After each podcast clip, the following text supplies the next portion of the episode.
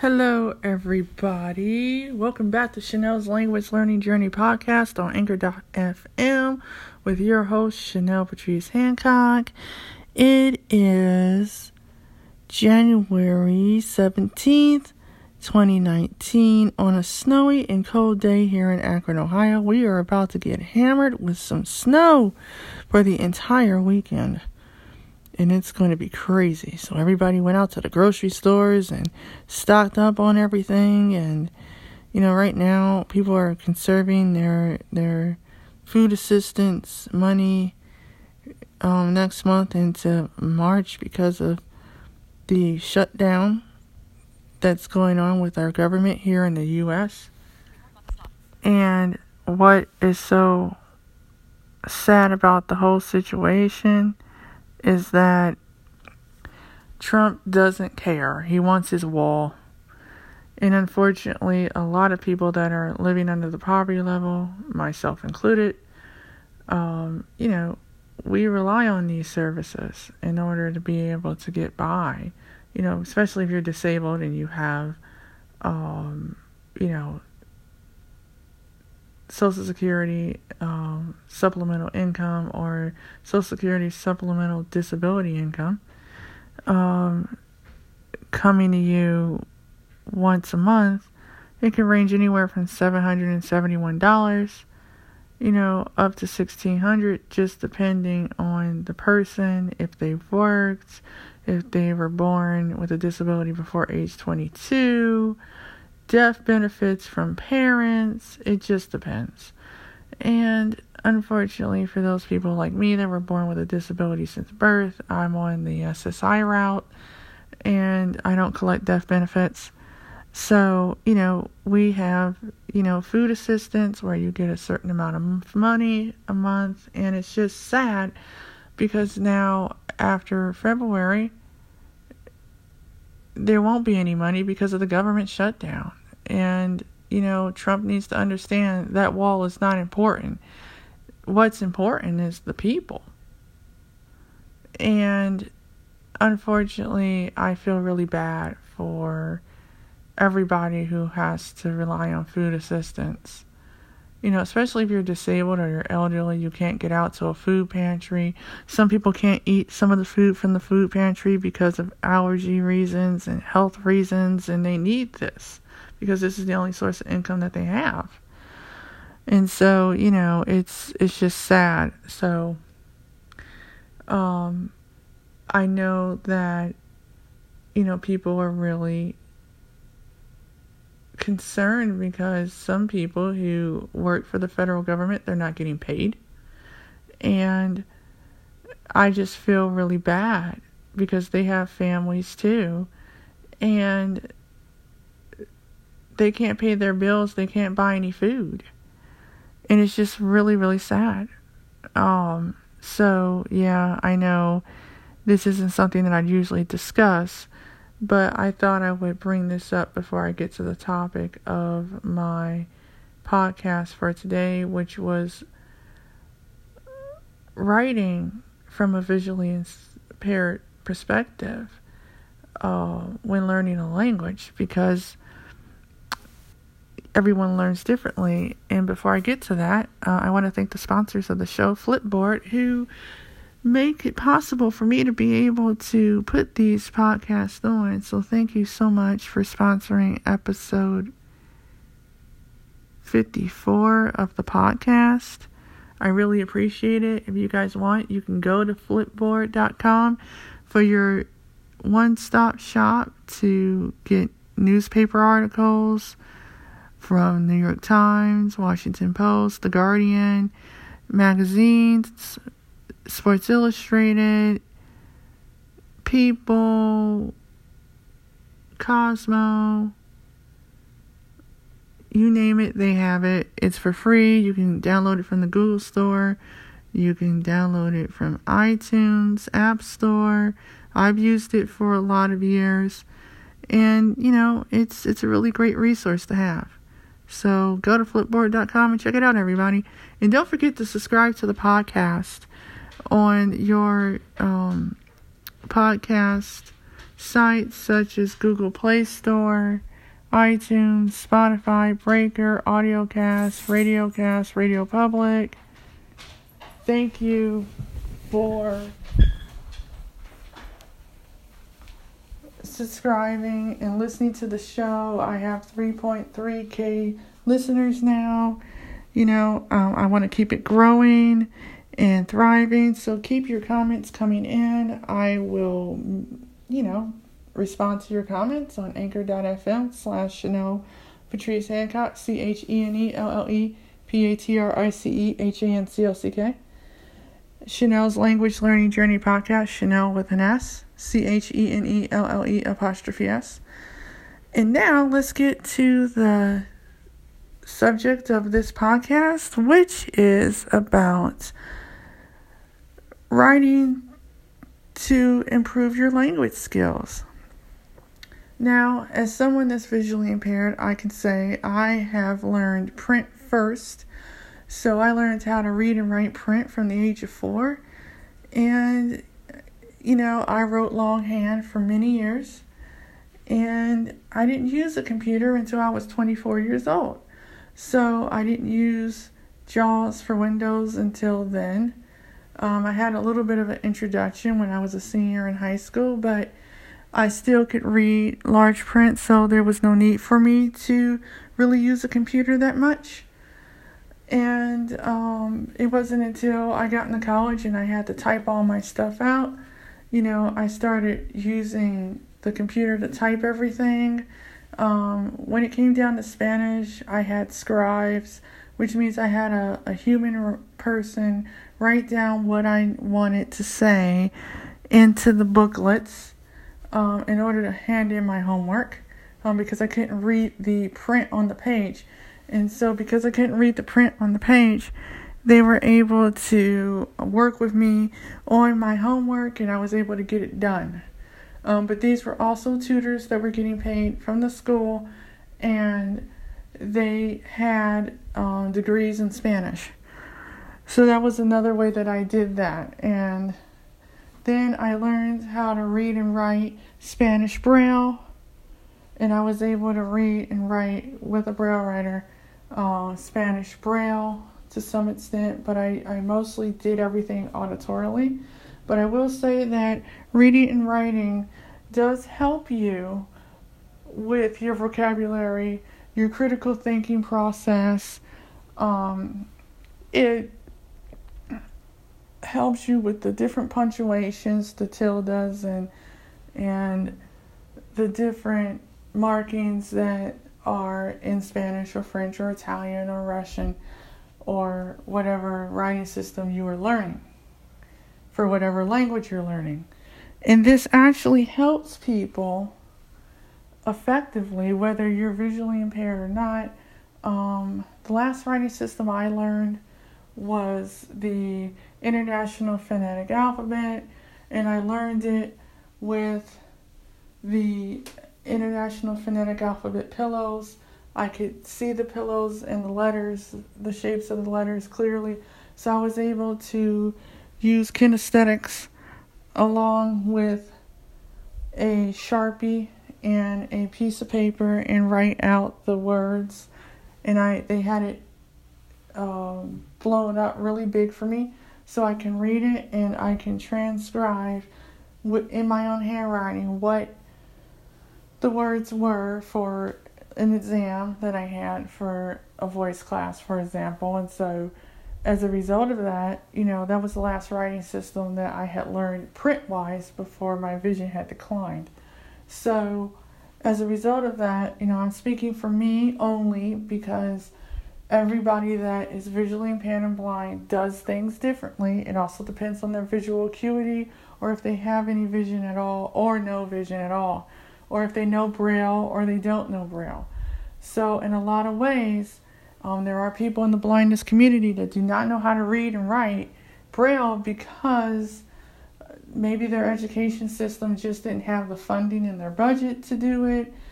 Their culture might be different in regards to educating blind people. I know in China it's very, you know, blind people are not treated fairly by the Chinese government. Um, and so, therefore, you know, they might be given an education, but they are shunned from society. Um, there are some cultures that actually do not educate their blind people at all. So they pretty much learn through osmosis, and that's it.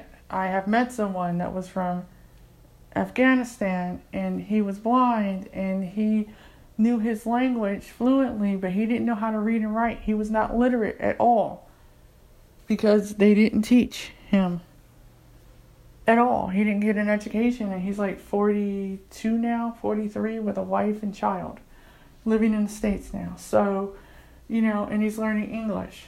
So, at the same time, you know, writing can be difficult for some people if they didn't get an education. And as a language learner, that is important.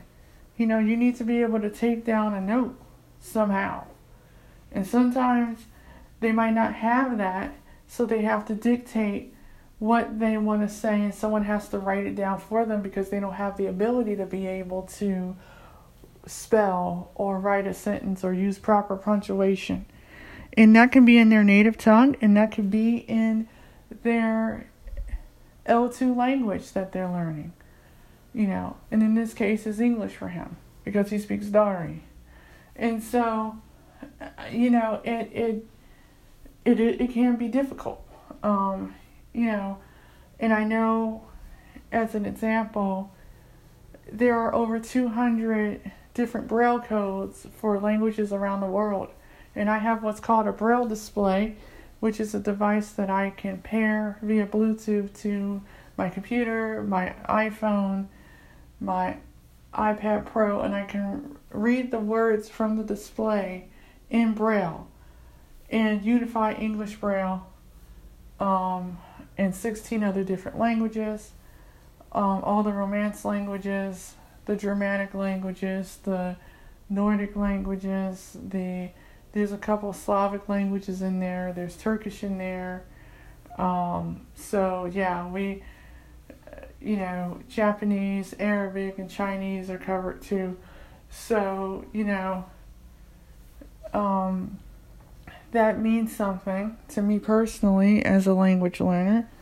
Um, however, it has to be, the text has to be written inside of that language. It can't be English and then you just translate it. Doesn't work like that. It has to be written in the exact language in order for my display to pick it up and recognize it in that braille code. So that's something that you know, is a little bit different. Um, I tend to learn the alphabet first in order for me to be able to start the writing process. Now, um, I have not learned um, Pinyin yet for Mandarin because I am learning Cantonese. I'm learning how to speak Cantonese right now. And I'm using space repetition software Mango um, language app. So I'm learning Cantonese for free. However, um, I haven't learned the Braille code yet because I want to be able to speak first. And so, because I still have some residual vision left in my left eye, to where I can still see things clearly, but I can't read print anymore or see further than three feet in front of me. Um, I tend to do a lot more auditory um, at first, and then I I start to figure out how to do the writing process. Um, I'm gonna have to do some research in order to be able to write Cantonese, or I might just have to learn the the the pinyin in order for me to be able to um, write it out in, in Chinese Braille um, in order for me to be somewhat literate. Um, yet, you know, I'm an auditory person, so I don't do a lot of writing um, longhand anymore unless I have to write a check out. But, um, you know, I will write a quick note down if I need to in English, and um, because English is my first language.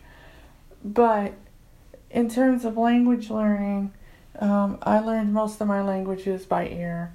Um, I didn't do a lot of the writing systems yet because I knew it would take me some time to learn them. Like I said before, um, I learned the alphabet first, but because I haven't done that yet with Cantonese, you know, I need to find someone that knows Cantonese that's blind and see if they have a system of where I can learn the alphabet. You know, so I'll be able to to write it out um, myself and be able to spell and so forth and so on. So um, that's going to take some finagling on my part. And and that's the things those are the things you have to do when you're visually impaired and you have braille at your disposal but you've never learned the language I mean you, you haven't learned the writing system yet. And you know a lot of people take that for granted that because I do have some vision just because I have vision doesn't mean I can read the print word. I can't. It's too small. Even if it's blown up, I can't read that. Um, my vision has deteriorated to the point where I cannot read anymore. Now, yes, can I read a stop sign? Yes, that's big enough for me to see. But I I am medically not allowed to read anymore with my left eye because um, I did work in a place where I had to use a video magnifier for six months, and I went from 20 over 2400 in my left eye to seeing three feet in front of me counting fingers in the span of nine months. And let me tell you something that was a very scary experience for me, and I was 36 years old. So, you know, if I wouldn't have strained trying to read stuff to be able to keep a job, you know, um, it would have, I would have still had some of it. But then again, I really don't know because I have retinopathy of prematurity because I was born three months premature at one pound and 13 ounces over 42 years ago.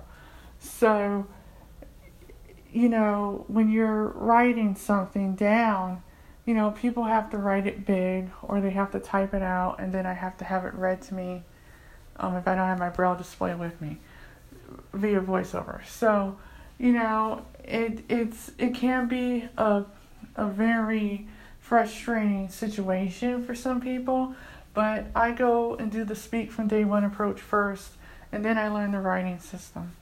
Um, you know, evidently by learning the alphabet, I can just use my keyboard on my phone and, and type that way. You know, but I like to feel what the words look like in a tactile form so you know, I can connect the audio and the tactile together and it helps stick in my head. Um, so I will be able to write it out and know how it's spelled correctly. For, for you know, written reasons. And, you know, I'm saying this from my experience, like I said before, because I am talking about me and my experience. I mean, I don't know how other blind people do it. I only know how I do my learning process when writing. And I used to be able to write longhand. So, and that was only in English, by the way.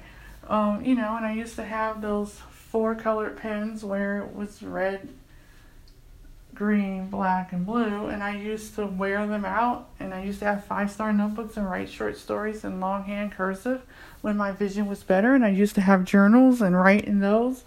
And I will encourage people in the language learning community make yourself a journal. However creative you want to make it. You know, um, you know, I I enjoy, you know, writing. Um, However, I don't do a lot of it anymore. Um, my whole aim is to be able to verbally communicate, not write a thesis in Cantonese or Japanese. You know, that's just not something that, you know, I want to do. You know, I'm more on the auditory side of things.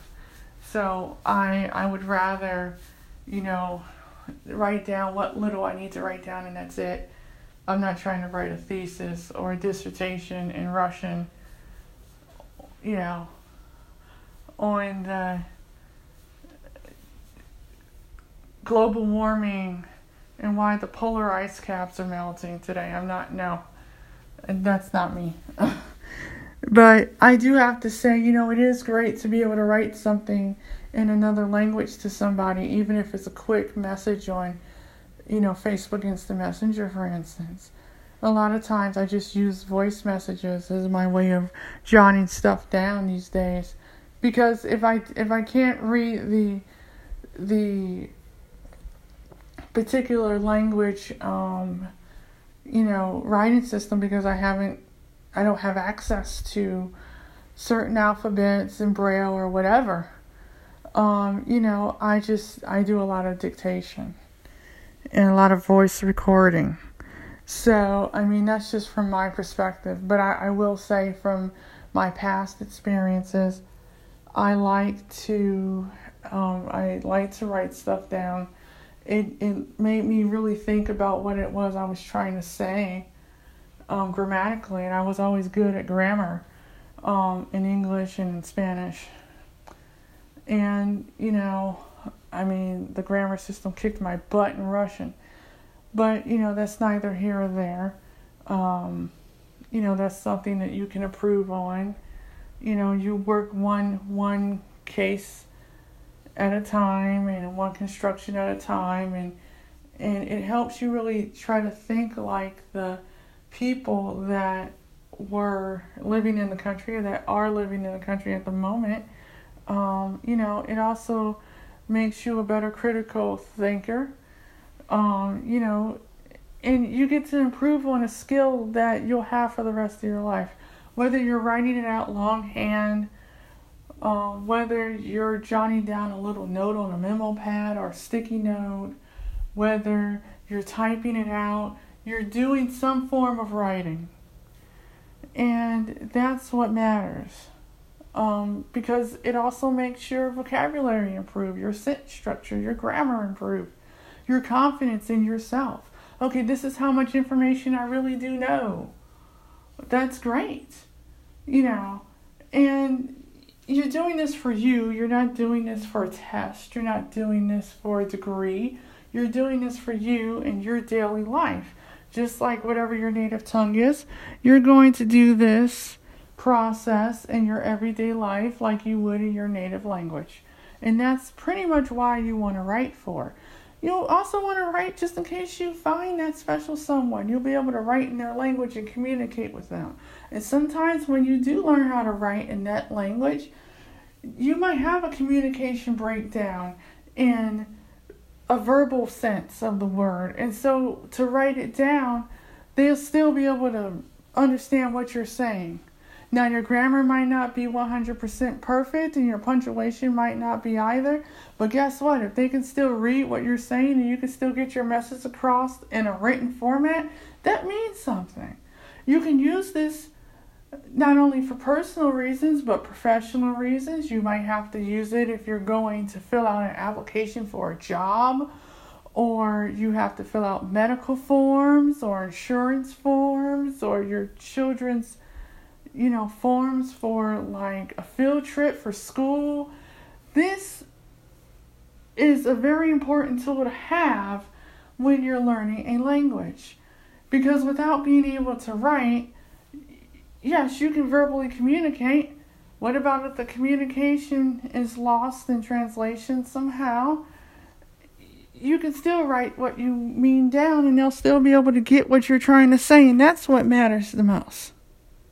It really does. That that matters more so than anything in the world that you're able to get your point across and the information down that you want to say because I guarantee you you will forget some things, and if you forget something, all you gotta do before you forget it is just write it down, and it's right there. It's not going anywhere. And it doesn't matter if you're doing it in Arabic or Cantonese or Mandarin or Thai or Tibetan or French or German, Hungarian, Finnish, English. Writing is a very powerful tool and it actually helps you express your thoughts in ways that you wouldn't normally be able to. You can write poetry, you can write short stories, you know, a business letter, a memo. And, and this does help you because if you're working in a work environment where you have to do administrative assistant work, billing and coding, it comes in handy. It really does. And so, you know, the higher up you get within the language, C1, C2, the better of a writer you have to be. It, it almost has to be flawless, you know, because yes, do native speakers make mistakes when they're writing? Yes, they do. I make plenty of mistakes in English all the time. You know, but that's why you have, you know, a grammar check and you can have people proofread what you write and you can take it to your italki tutor or your language exchange partner and you can say, "Hey, look, this is what I wrote. Can you tell me what mistakes I made?" so I can, you know, what corrections I may need to make to this. Does this make sense to you? Is this how you would say this in this language? And they will be willing to do those things. And honestly, sometimes that's a little bit more easier than trying to figure out verbally what you're trying to say. And yeah, that and that helps you too. I mean, I would have a thesaurus on hand, I would have a dictionary on hand um, you know, just in case, you know, you want to make sure that you say this correctly, you know, I would have a friend around, a study buddy to help as well because, you know, sometimes native speakers can't always explain to you the technical grammar mechanics of the language that well because they, they know it instinctively because they learned it all their life. And sometimes it's difficult to explain grammar to someone, um, you know, because it's probably not their forte. But in the same token, you want to be able to enjoy the writing process. It's very freeing, it's very cathartic. Um, you know, you can get things out you can learn how to write screenplays, plays for the stage, poetry. The sky's the limit. And it'll make you a more expressive individual when you know you are writing to someone you know and so i mean that is something that i plan on doing this year myself is to start learning how to write in Cantonese and Turkish, even if I have to type it out. I don't mind, you know. So, and to improve my French writing and not dictate so much, you know, because that'll help me with my recall of words and vocabulary and how stuff is spelled correctly and how it's positioned. I can position it in my head you know, to be able to speak, but I have to be able to spell that and write it out. And so that's something that I want to do, you know. And if my goal is to be able to write a simple message to my friend, then I would have accomplished that. You know, it just depends on what it is. You know, if I want to learn how to write my phone number down in Cantonese and Turkish, okay, fine. Or my address or whatever. That's great. Okay, I'll do something simple. You can make small goals like that. I want to be able to spell my name in this language. I want to be able to write my address and my name down in this language. The more you practice writing, the more you will be able to use the information that you've learned over time. And that is what is important, my friends. That you start the process and start it today. There's no time like the present um, you won't ever forget how to do it. That's something that you don't forget. I mean, I've been writing and writing since I was four. you know, I still know how to write, I still know how to spell. You don't forget these things. These are just things that you learn and you keep. So, um, I hope you guys enjoyed this podcast of Chenelle's Language Learning Journey podcast. I will have another podcast probably tomorrow with Tim Keeley, who is a professor in Japan. And he knows several languages, especially Asian languages. And so I will be interviewing him tomorrow at 9 a.m. because it's a 12 hour difference. So it'll be 9 p.m. Japan time. And so um, I will, you will have two podcasts to listen to over the weekend. Um, please subscribe. Please give me feedback. Um, please rate the podcast as well. Um, give me a rating because that actually helps people find me. And thank you to everybody who is still listening to the podcast, to the 3.3k listeners. Uh, you know, I want to I, I want to see if I can get to 5k by the end of the month. I got two weeks, so let's see what happens. Um, that would be great. I would love to say I got to 5k before the month of January was up.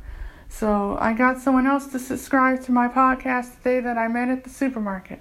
So you know, hey, if my ex mailman was able to do it and he liked what he saw, I, I'm glad that you guys continue to stick with me. I do this for you guys. I love you guys. Thank you so much for believing in my show and what I do every week.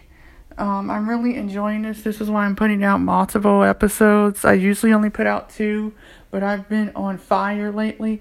So, in regards to wanting to put out more content for you guys, so, um, you know, remember, language learning is a journey, not a race. Enjoy the process, enjoy the podcast, and I will see you in the next episode of Chenelle's Language Learning Journey podcast on anchor.fm.